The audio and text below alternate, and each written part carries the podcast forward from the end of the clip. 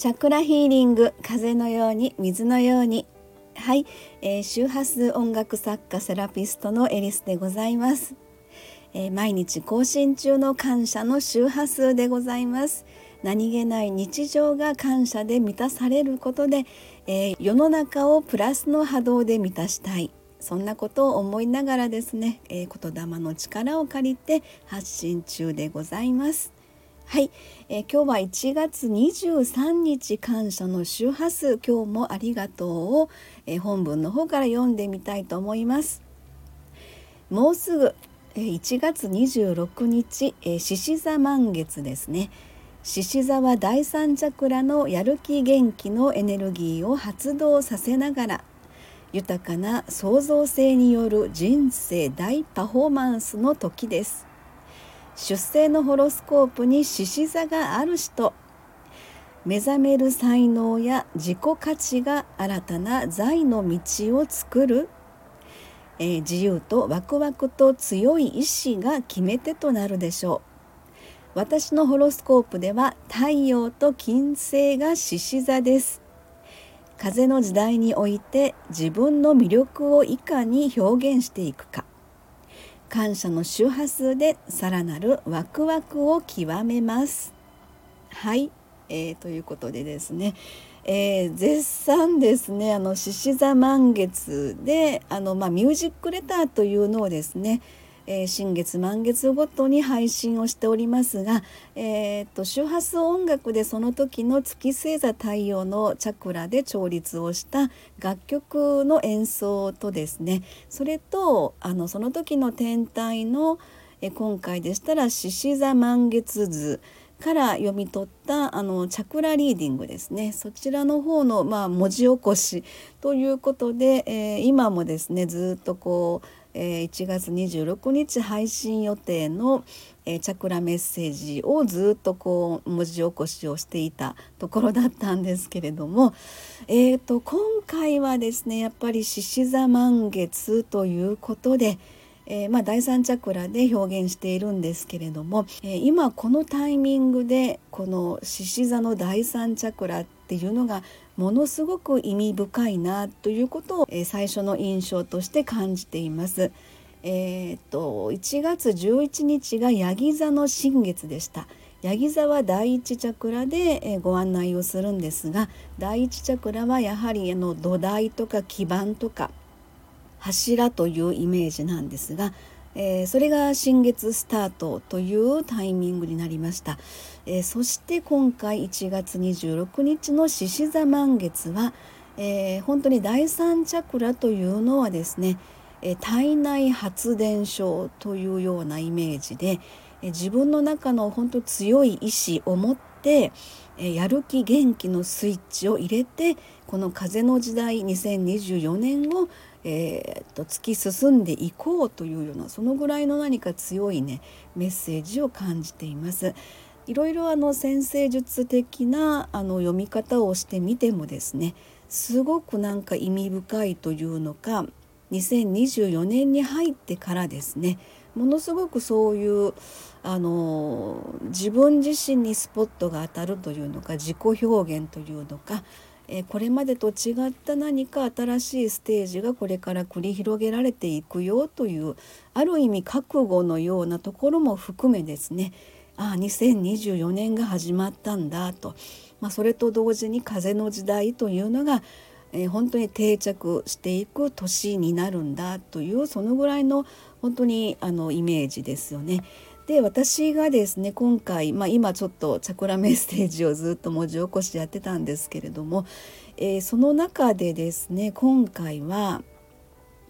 えー、っとですね第1チャクラ第4チャクラ第6チャクラ第7チャクラそして第3チャクラというこれだけのチャクラが、ま、天体の中で配置されるということなんですね。で私はこの中で一番まあどれも大事なんですけれども人間の中のねやっぱりエネルギー体ということでそれぞれのチャクラ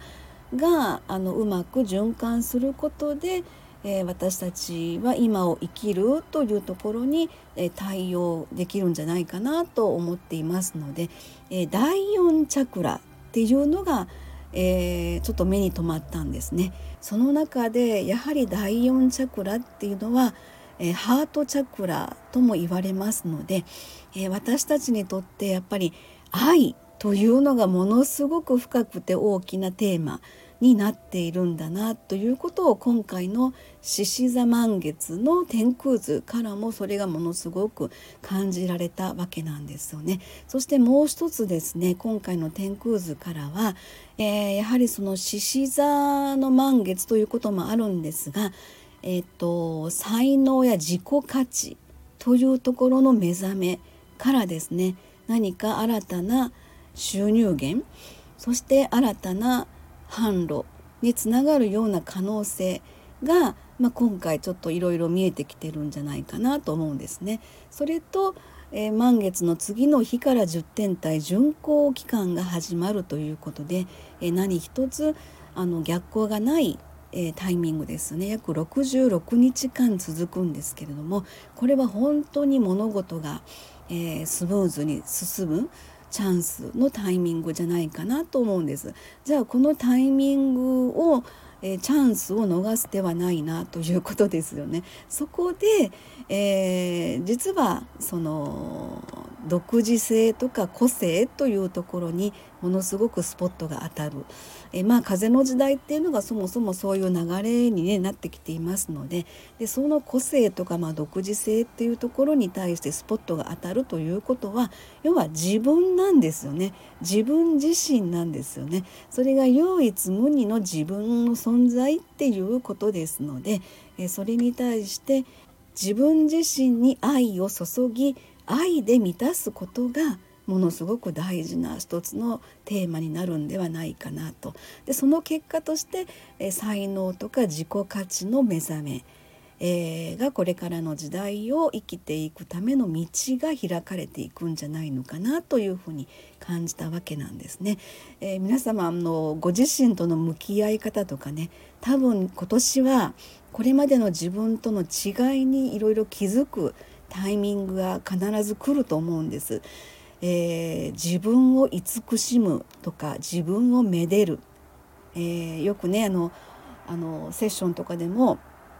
あのご案内することがあるんですけれどもご自身の、まあ、自分自身を抱きしめるっていうことをねお風呂で裸の自分を抱きしめてみてくださいってよく言うんですよね。えー、体をさすってあいつも頑張ってるねありがとうっていうふうに自分に声をかけてみてくださいというふうにあのご案内するんですけれどもで私今こうやって毎日感謝の周波数というのをやってるわけなんですがその感謝の周波数っていうのは結局自分への感謝から